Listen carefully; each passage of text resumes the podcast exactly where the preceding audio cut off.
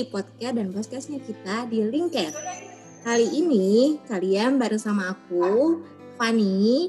Tentunya sekarang kita nggak sendiri. Ada tiga orang lainnya, yaitu Pika, Pik, Hai. terus ada siapa lagi ya? Faisal. Halo. Halo Faisal. Reza. Halo, halo. Reza. Hai. Halo, halo, halo, halo.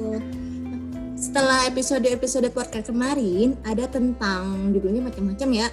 Episode pertama pentingnya nilai diri, episode kedua tentang privilege untuk siapa, sama terakhir tamu kita nih yang paling seru kemarin ya, AJJ ya. Itu tentang Mm-mm, menang melawan depresi. Seru-seru sih. Nah, kali ini kita bahas apa ya, teman-teman? Coba sebelumnya nih mau ditanya dulu nih gimana nih kabar masing-masing? Pertama kan Faisal di luar negeri nih di Florida ya. Ya, kabar Alhamdulillah Nah, luar ah. biasa Allahu Akbar. Oh ya, wah. oh, Pika gimana Fik? Kabarnya sekarang? Alhamdulillah. Alhamdulillah baik, baik, baik. Reza Aku masih gimana? Biasa Coba. aja, biasa aja. Biasa aja. Biasa ya? Ya, biasa aja. Oh, biasa aja. Oke, oke. Oke, terus sekarang kebiasaan kalian sekarang ngapain sih? Lebih sering ngapain gitu? Coba. Biasa aja. Biasa aja. Biasa aja tuh gimana, Za? Coba. Ya biasa aja. Oh, baiklah. Oke. menjawab banget lu, Za. Ini luar biasa.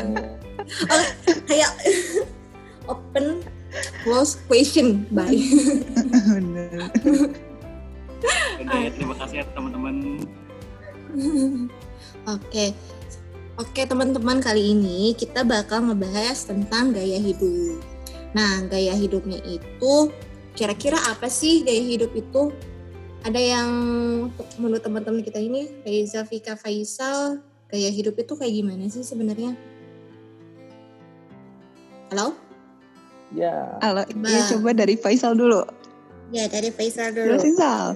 iya namanya gaya kita harus gaya lah. Pasti kita hidup mati gaya. Gayanya gimana dulu, Sal? Nah, itu tergantung Gaya kupu-kupu. pribadi masing-masing. Kalau pengertian gaya gaya hidup itu sendiri tuh kayak gimana sih, Sal? Atau nggak usah pengertian deh. Gaya hidup kamu kayak gimana selama kamu di sana di Florida sekarang? Hmm, tentunya berbeda ya. lebih Berbe- lebih lebih apa ya? Lalu lebih menekankan kepada kebutuhan dibandingkan keinginan. Cia. Ya karena terdesak Isi. sih. Bisa. Sebelum COVID ini gimana nih di sana? Kan Faisal di Florida tuh udah udah lama ya? Udah berapa tahun tuh? Berhasil melewati satu tahun Uh, terus satu tahun cukup lama juga ya. Lumayan ya. ya semenjak covid ini Lumayan jadi lama. gaya hidupnya ya ya gak kerasa ya. karena kan Keras. ini selama ini selalu di kemang isolasi Terus? diri Iya. Sebelum itu sering jalan-jalan gitu atau kuliah biasa? Sering ya. bolak balik kampus perpustakaan lab jalan-jalan betul Apa Jalan-jalan. bedanya pas kamu di di Indonesia sama di sana? oh Perbedaan gaya hidupnya. ya jelas kalau di sini nggak pernah beli bensin ya karena sepedahan Oh, kalau di sepedaan sana di mau sana. motoran terus. Iya kangen motor ya pulang-pulang lupa bawa motor gimana ya Iya bener. Lebih lebih Hmm. murah hidup di sini atau di sana coba? tergantung Lebih itu nah itu balik lagi tergantung gaya hidup sebenarnya kan As. Hmm. Oke. dan murah atau Oke. mahal itu kan relatif berdasarkan Relatif. pemasukan Pemasukan kantong duitnya yang ada di kantong Hmm. maksudnya. Oke.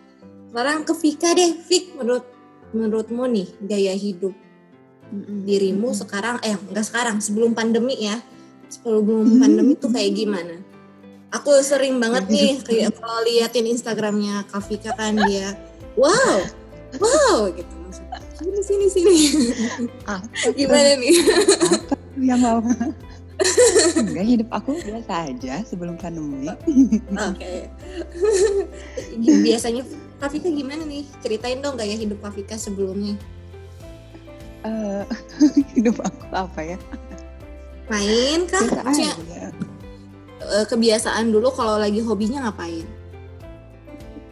Eh, paling ini sih emang kumpul sama temen sih kan lumayan tuh aku sering banget dulu belum ada covid ini tuh bisa hampir tiap minggu lah main ketemu teman segala macam kumpul-kumpul tapi semenjak ada pandemi ini tuh jadi lebih jarang banget gitu paling dihitung-hitung dari awal sampai sekarang cuman beberapa kali lah kumpulnya jadi beda Hmm. banget kerasanya Misalkan sebelumnya tuh berapa kali tuh? Dalam sebulan, seminggu misalnya, seminggu aja. Bisa tujuh, tujuh kali dalam seminggu. nggak tahu ya Fanny bisa melihat dari IG aku sih Jadi teman-teman bisa di follow. ya jadi Kafika ini memang hobinya adalah eh, apa namanya berpetualang. Ya, nggak Senang. enak aja senang Ya, berpetualang. lebih betul silaturahmi. Betul, silaturahmi. luar biasa luar biasa sekali. luar biasa Oke Itu nih selanjutnya pahalanya dari silaturahmi Betul banget sih. Coba-coba silaturahmi. Apalagi kalau aku lagi di Bandung nih ya, kita kita lagi di Bandung tuh sering banget nongkrong. Nah, coba kita ke Iya. Reza kali ya. Za, Halo. nah, Za, menurutmu gaya hidupmu sebelum COVID gimana nih sekarang? Eh, kok sekarang? Sekarang atau kemarin? Kemarin. Waktu dulu gaya hidup kamu kayak gimana? Sebenarnya gaya gaya gaya. Sebenarnya gaya hidup aku sih untuk sekarang sih lebih kuatnya investasi sih karena covid. Jadi emang dulu eh, susah banget untuk investasi ya. Sekarang udah mulai investasi banget. Yang baik investasinya itu investasi secara kayak terkait emas maupun investasi-investasi kayak gitu aku mulai tertarik sih jadinya daripada untuk membelanjakan sesuatu kepada barang sebagainya aku lebih aware dengan investasi karena Hmm. eh, kayak pakaian sebagainya kan aku udah minimalisir untuk beli sih kayak lebih Hmm. pengen belinya kayak investasi untuk apa aja kayaknya udah mulai mulai ini sih mulai buka sih gara-gara covid apalagi kan punya tabungan itu penting banget Oh, berarti sekarang tuh lebih ke investasi ya Za sama nabung-nabung gitu ya dibandingkan untuk beli barang jasa yang gitu-gitu ya. Ah, hmm, Tapi kalau sebelum jadi, sebelum mas, kalau dulu tuh sering banget beli barang tiap bulan tuh pasti beli hmm, kalau Oh. sebelum covid ini kayak beli sepatu pasti terus beli pakaian beli jaket sebagainya. Tapi kalau sekarang kayaknya nggak ada kayaknya masih senang pakai jaket yang lama celana yang lama dan sebagainya. Kalau sebelum rusak sih kayaknya nggak bakal lihat baru hmm, hmm, hmm. oh gitu. Nah, aku mau nanya dong ke kalian. Untuk sekarang kan mungkin terkait dengan covid ini banyak hal yang berubah banget ya dari dari ya, kebiasaan kita yang dulu terus sekarang jauh beda gitu. Nah, menurut kalian waktu se- dulu sebelum covid ini gaya hidup itu eh, lebih konsumtifkah atau lebih positifkah atau lebih negatif dibanding kondisi sekarang? Coba. kalau kalau dari aku sih kalau belanja belanja gitu nggak terlalu karena emang dari awal aku pribadi nggak suka kayak beli baju sepatu yang gitu-gitu nggak terlalu suka gitu. Cuman emang lumayan banyaknya tuh kalau main gitu kumpul liburan itu tuh uangnya lumayan di situ. Tapi kalau misalkan kayak eh, beli baju segala macem nggak terlalu gitu cuman sekarang jadi makin aware gitu Maksud- maksudnya gimana ya lebih sadar gitu loh kalau apa sih semenjak ada pandemi ini tuh kita tuh nggak perlu banyak beli barang nggak perlu ke mana-mana tuh masih bisa masih oke-oke aja gitu Mm, mm, mm. Oke. Ya nggak sih? Berarti- Fani, Fani gimana? Aku sendiri ya. Posisi aku kan sekarang di Jakarta ya. Eh, Mm-mm. sebelumnya mungkin aku di Bandung yang totalitasnya memang kota besar juga. Tapi aku ngerasain memang memang ada perbedaan cukup besar sih di Jakarta dan di Bandung. Mungkin karena Jakarta kota besar ya dan segala proses bisnis ada di sini gitu. Untuk di Jakarta sendiri aku di sini mengenal lebih lebih banyaknya memang eh, konsumsi yang banyak banget digunain gitu. Eh, kalau konsumtif kan memang terkesannya efeknya negatif ya sebetulnya. Mm-mm. Iya nggak sih lebih terdengarnya kayak Hmm. boros dan apa gitu. Tapi kan sebetulnya pengertian konsumtifnya sendiri itu kadang men- menunjukkan identitas diri. Nah, ketika sampai di sini di tempat yang baru, bukan baru juga sih udah setahun lebih di sini ngelihat prosesnya tuh segala gampang gitu segala gampang. Meskipun di kota kita ya maksudnya sebelumnya kita juga sama gampang. Kalau mau pesan makan ya tinggal gojek grab gampang gitu. Cuman di sini lebih kayak eh, diskon besar-besaran Mm-mm. eh, di mana-mana tuh lebih gampang terjangkau. Maksudnya ada diskon di sana nih diskon di sini gitu.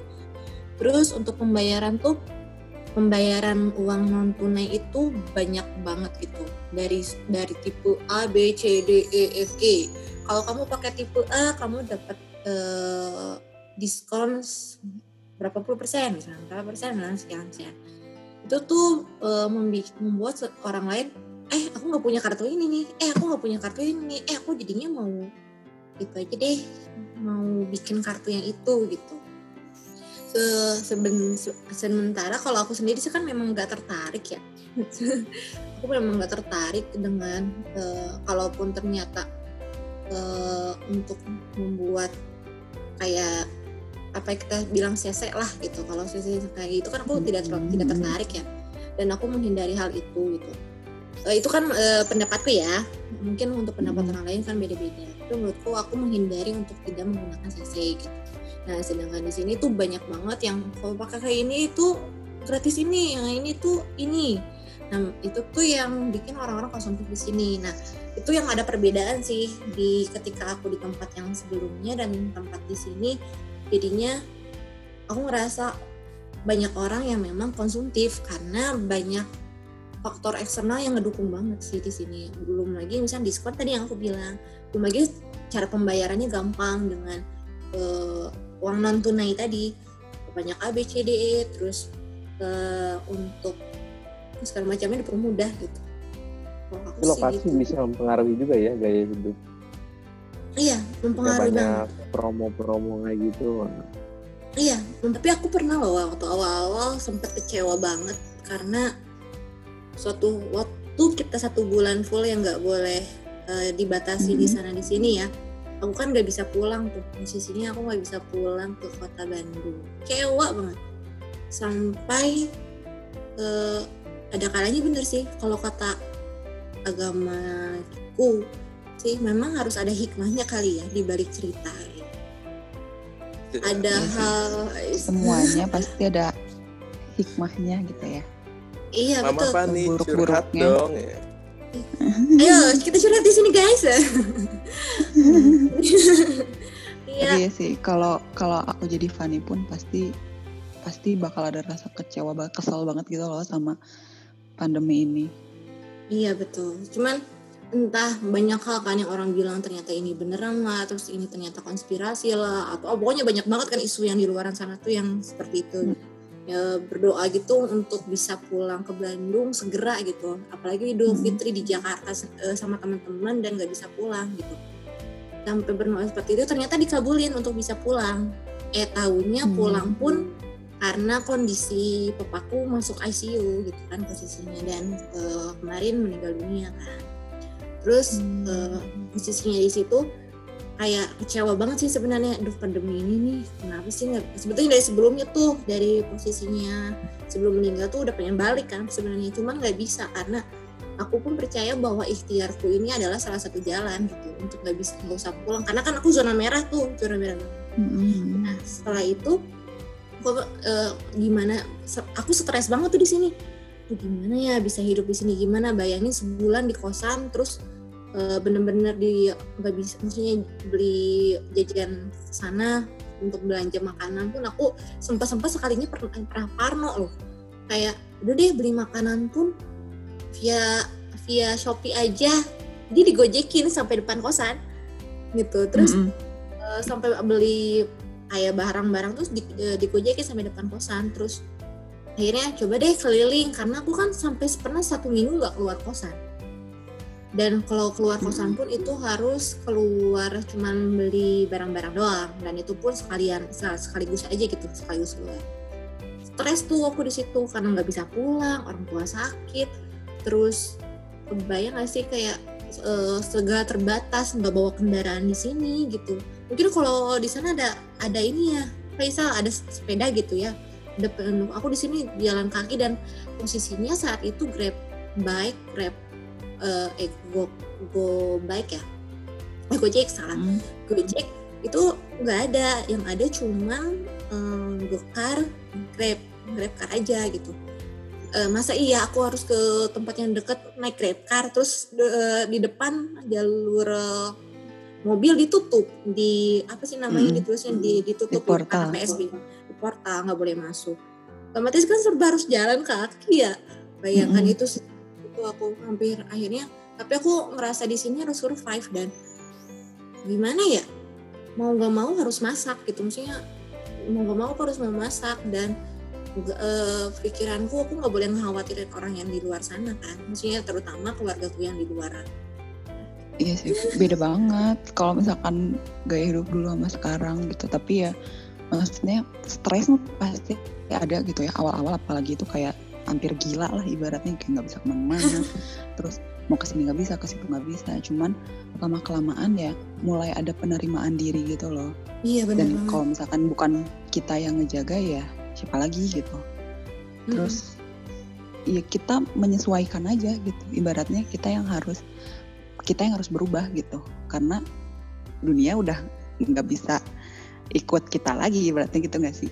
Ya kita yang harus ngikutin aturannya sekarang gitu. Kalau misalkan mau hidup ibaratnya. Iya benar kayak dunia punya aturannya tersendiri berbeda kembali gitu ya. Di Indonesia tuh masih budayanya ya orang Indonesia gitu. Dan pindah ke sana tentunya tuh beda banget gitu dengan e, jumlah eh, maksudnya alat tukar yang berbeda. Tentunya alat tukar uang yang berbeda terus pola makanan yang berbeda cara bergaulnya pun berbeda untuk membayar sesuatu pun segala macam berbeda gitu boleh ceritain nggak sih Sal kayak gimana? Ya tentu perubahan gaya hidup di sini khususnya soal makanan ya soal makanan pasti menjadi lebih selektif dan lebih prefer masak sendiri gitu.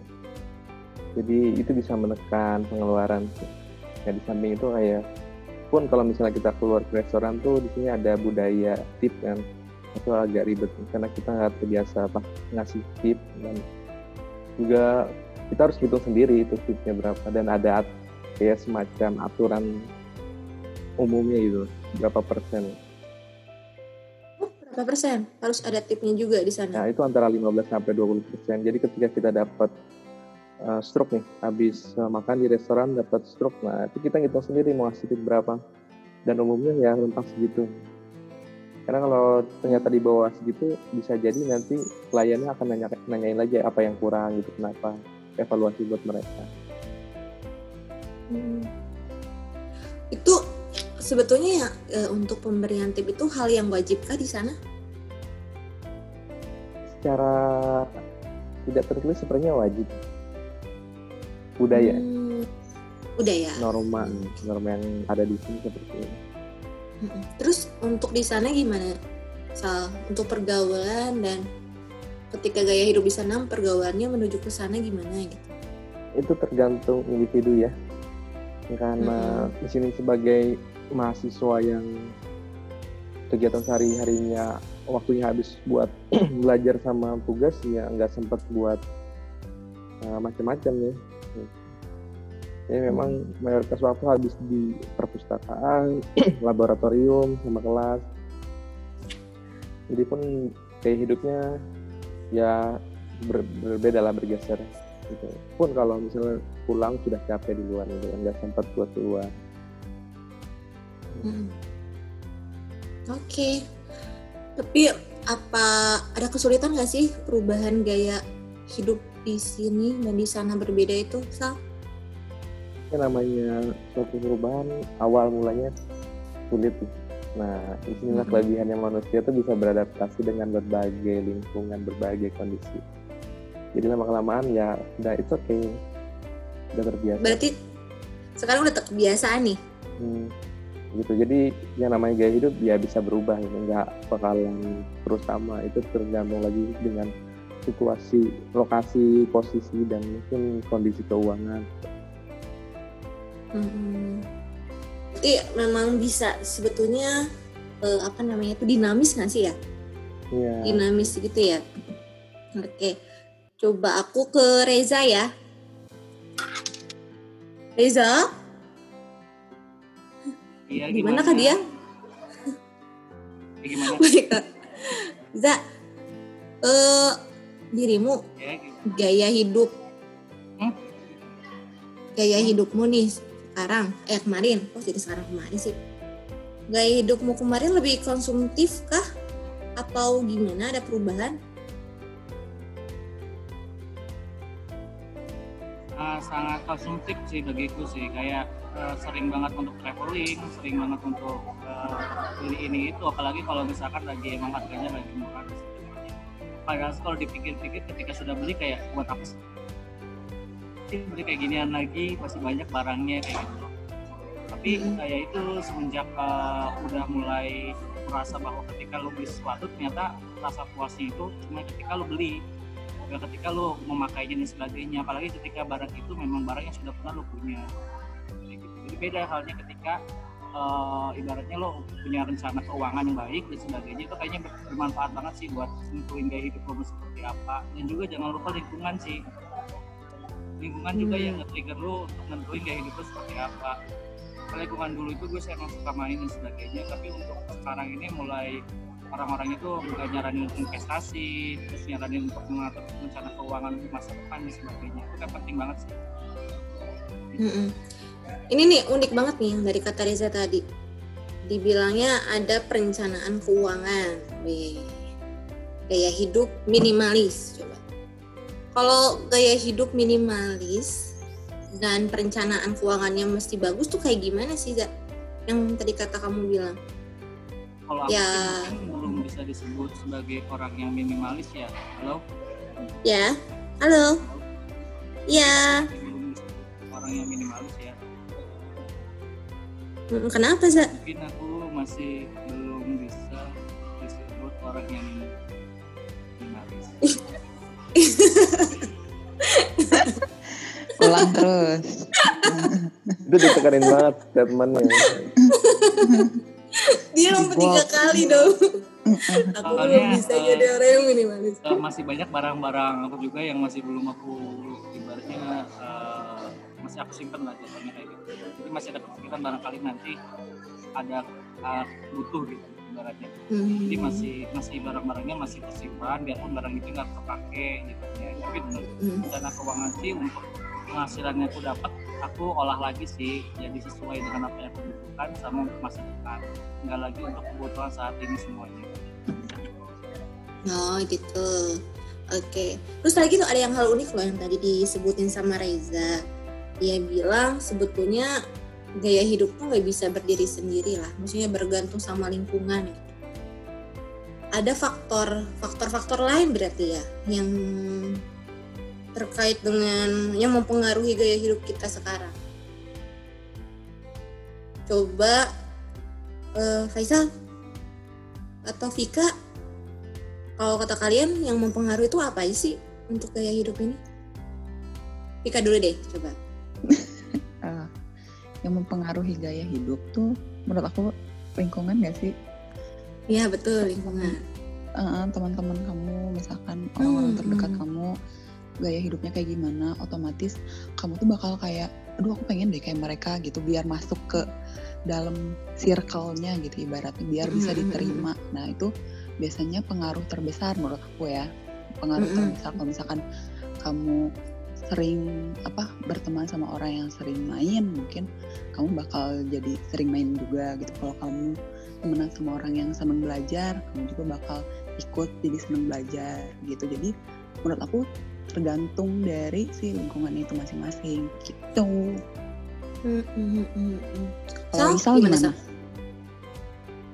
Hidup ya tergantung kebutuhan sama kebiasaan juga sih. Kalau memang dia kebiasa menggunakan kendaraan bermotor ya pasti akan ada timbul gaya hidup konsumtif untuk bahan bakar gitu kan. Hmm. Nah, itu pasti Hmm. menyesuaikan ke individunya masing-masing.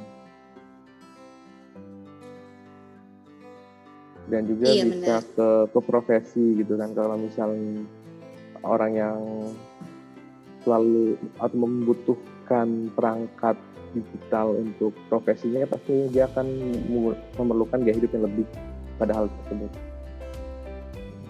Hmm, Hmm, Jangan kita Iya, ngelihat tapi ya- wah laptopnya bagus banget mahal tapi kan itu ya kebutuhan profesinya dia.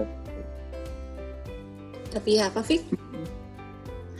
Nggak, tapi ya aku mah ngerasa kalau pandemi ini tuh bener-bener ngerubah semua orang gitu loh. Dari semua kalangan tuh jadi sama gitu untuk beberapa saat. Iya. Kayak misalkan kamu nggak bisa main keluar gitu. Terus nggak bisa membeli kan sempat tuh kita eh, nggak bisa beli masker Mm-mm. Ya kan? Iya benar. kayak bener-bener abis di mana-mana kan itu tuh sama gitu semua orang mau dari orang kaya mau kamu uangnya banyak banget kayak mau kamu uh, uangnya pas-pasan tetap aja nggak bisa beli masker gitu jadi menurut aku itu kayak jadi pembelajaran gitu loh si pandemi ini Mhm. tuh hikmahnya itu kita bisa ngerasain uh, apa ya satu hal yang sama gitu Benar. dan banyak yang Dan- berubah sih lumayan Contohnya apa, Fik? Yang kamu rasain gitu, Apa? perubahan yang kamu rasain banget. Hmm, aku pribadi sih lebih mikir kalau misalkan mau beli barang ya mikir dua kali gitu loh. Kalau dulu kan ada diskon beli, ini beli. Mm-mm. Kalau sekarang pas mikir kayak dipakai nggak ya?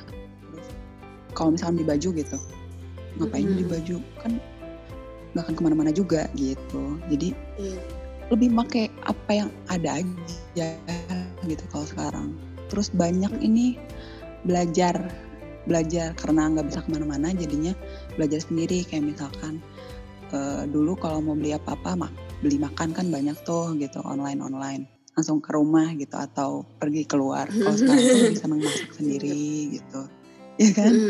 Iya benar banget, benar banget. nyoba nyoba hal-hal baru gitu yang dulunya Iya. tuh nggak pernah jarang lah gitu paling paling kerasanya sih itu sih Tapi bener loh, aku selama pandemi ini ya, eh, Mm-mm. meskipun aku sebetulnya masih parno karena memang bukan parno ya, maksudnya lebih selektif lah. Kalaupun ternyata keluar nggak perlu keluar keluar banget, nggak usah keluar gitu. Dan Hmm. bener-bener Hmm. di tasku pun harus ada hand sanitizer sama disinfektan, sama tisu. Iya. Nah, jadi, jadi lebih sehat juga nggak sih Iya, betul, bener banget. Dan ternyata setelah la- udah lama nih, eh, sempet kan yang satu bulan itu kita gak bisa ke mana-mana ya, bener-bener Hmm, hmm, eh, kita harus stay di rumah doang gitu kan. Gitu, Terus setelah Hmm. itu keluar lagi dengan peralatan yang kita bawa, ternyata eh, dia ah, surplus loh. Aku surplus banyak ternyata. Aku surplus Jadi banyak. Eh, bener-bener Iya, terus Iya, dulu. ditambah. Mm-mm, dulu ya dulu kayak uang cepet habis gitu kalau sekarang Iya. karena nggak ke mana-mana ya Berarti- ya terus. Iya benar. ya, balik kita lagi bisa mending lihat bahwa ada pergeseran ya pergeseran gaya Uh-uh. hidup selama pandemi ini pergeseran Iya. iya benar Sik- sikap kita berubah gitu loh secara secara nggak kita sadarin dan memang kebutuhan jadinya. Aku Mm-mm. kadang suka mikir gitu, ternyata pandemi ini ngerubah aku jadi hidupnya seperti mulai sedikit demi sedikit jadi minimalis sedikit ya. Meskipun bukan proporsinya minimalis banget tadi yang kata Riza, aku hidup aku belum minimalis, aku belum minimalis, aku belum minimalis. yang tadi itu yang Tiga tiga kali ya. tiga kali tiga kali penyebutan yang itu aku ngerasa juga belum total minimalis tapi ada perubahan yang cukup besar untuk kehidupan aku sendiri. Nah, kalau kata kalian nih, selama pandemi ini nguntungin atau jadi masalah sih terkait dengan gaya hidup? Faisal dulu deh. Hmm, kalau dari sisi gaya hidup uh, atau lebih kita tarik ke pengeluaran ya, yang nguntungin karena kita bisa menekan banget pengeluaran gitu. Oke. Dan ya semua kayak ya, memaklumi gitu, memaklumi melakukan apa pun Hmm. dari rumah gitu. Hmm, kalau sosialnya? Ya, Social ya lah. distancing. Istirahat gitu, apa-apa. rehat. Ya. Istirahat rehat. Tapi kalau Dari rehatnya. 2 tahun, tiga tahun gimana, Sal? ya berarti kita harus berubah lifestyle total gitu. Wah, oke. Kalau kata Vika gimana, Vik? Menguntungin atau enggak, Vik? Atau jadi masalah? Kalau dari gaya hidup, bentar, ini kedengeran gak sih Dengeran suara kok. background suaraku? Ah. Jadi kalau menurut aku kalau dari gaya hidup sih ya, itu tuh lumayan bagus karena kita tuh lebih melihat dari diri sendiri gitu loh ke in apa ya ibaratnya inner gitu. Jadi Inner? ya jadi melihatnya tuh bener-bener gimana caranya ibaratnya kan kayak gimana caranya sekarang kita bertahan hidup ya nggak sih dan dan kita eh, apa ya kayak cuman merubah kayak apa ya kita merubah gaya hidup kita yang tadinya dulu konsumtif segala macam jadi ya udah gitu apa yang kita butuhin apa yang kita perluin kita itu aja gitu nggak usah ke yang lain-lain dulu kan. Em, pengen ini beli pengen itu eh, hajar hajar hajar gitu. Kalau sekarang lebih kalau nggak usah eh kalau nggak terlalu perlu mending nggak usah gitu. Dan Mm. menurut aku ada bagusnya juga. Terus kita lebih peka terhadap kesehatan juga gitu banyak minum vitamin terus pakai masker cuci tangan segala macam gitu Iya benar. Betul sekali. Betul, betul, betul, betul, betul. Mm-mm. Kada aku gitu Tapi nih solusinya Makanya. apa nih ketika yang kita lihat ada dampak negatif dari COVID ini yang perubahan gaya hidup? Kalau menurutku solusinya, kalaupun teman-teman atau terutama ya kayak teman-teman remaja biasanya kan sekolah tuh masih stres gitu eh, eh, untuk belajar di rumah terus itu easy going. Eh, alami santai-santai. Coba kita cari tahu dulu tuh gimana asiknya kayak gimana. Coba namain dulu deh kalau kata Kak Vika gimana? Kalau dari aku sih itu balik lagi kayak penerimaan aja gitu. Jangan terlalu dibawa stres. Awal-awal kan pasti stres tapi kalau sekarang kita udah tahu nih gitu maksudnya alurnya tuh bakal kayak apa kalau misalkan kita melanggar eh, kesehatan gitu. Kayak nggak pakai Mm-mm. masker apa segala macam gitu. Nah menurut aku sekarang ya ibaratnya apa ya sadar diri aja kalau misalkan kita masih bisa happy happy kan sekarang internet udah ada gitu. Terus ud- segala udah canggih lah gitu jadi eh, kurangin hal-hal yang nggak perlu terus eh, lebih ningkatin apa ya kebahagiaan tuh dari orang-orang terdekat gitu paling itu aja sih kalau dari aku Nah, mungkin nambahin benar. juga nih. Mm-mm, kalau Kan dari selama gimana? perubahan gaya hidup ini kan kita banyaknya berdiam diri ya. Mungkin kita perlu ada Mm-mm. ya, olahraga lah gitu ya, physical exercise sehingga oh ya benar dan ini ada kegiatannya jangan cuma duduk diam nih. Karena bahaya juga kalau duduk diam terus nggak ngapa-ngapain. Tiba-tiba ada masalah Iya. kesehatan yang muncul ya. Ya, tapi kan maksudnya kalau kalau olahraga segala macam masih bisa di rumah gitu loh Sal atau eh, kayak sekarang tuh tren sepeda kan oh iya kalau menurut aku nggak nggak jadi masalah ya cuman asal jangan terlalu di tempat yang ramai banget gitu Mm-mm, coba haji Paling bahaya itu juga ya sih. Heeh, kalau misalkan masih Hmm. bisa olahraga di rumah ya di rumah gitu kan pakai YouTube kita bisa cari-cari tuh searching-searching olahraga itu biar Iya, nggak benar. stres juga iya betul Gitu sih, Ini- paling.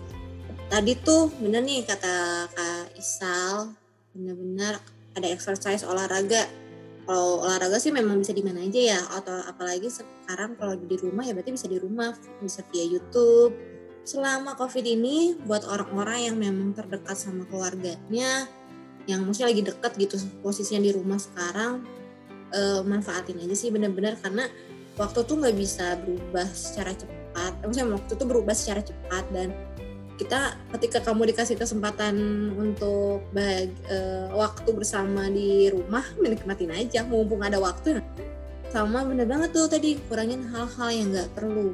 Kalau tadi kata Kak Reza sih perencanaan keuangan investasi lebih disarankan dibandingkan untuk uh, beli-beli barang atau jasa yang dianggap kurang perlu gitu kan tuh cukup saran yang cukup untuk bikin gaya hidup yang minimalis. Nah, gitu teman-teman. Ada yang mau nambahin lagi kah? Udah, Udah dari sih. aku. Setuju sama apa yang dibilang Fani. Iya nih. Wah, ternyata gaya hidup minimalis itu nggak gampang ya.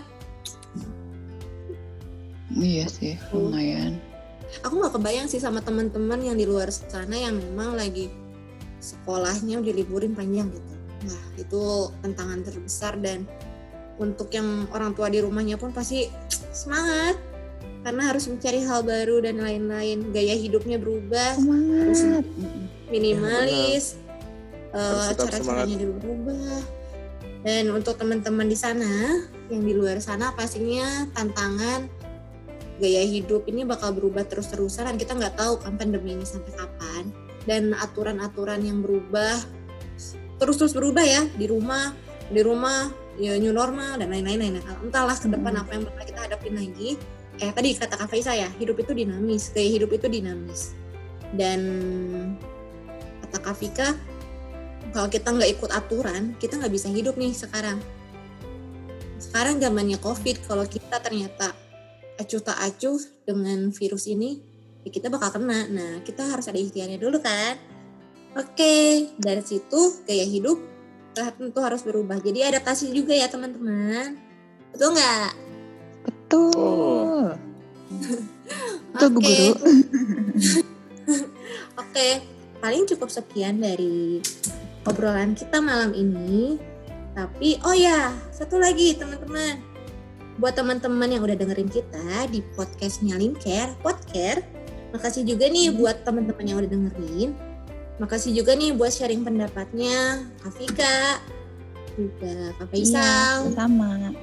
Ya, sama Kak Reza. Lah, Reza mana ya? Oh iya, dia tadi ada keperluan, jadi di pertengahan dia harus keluar.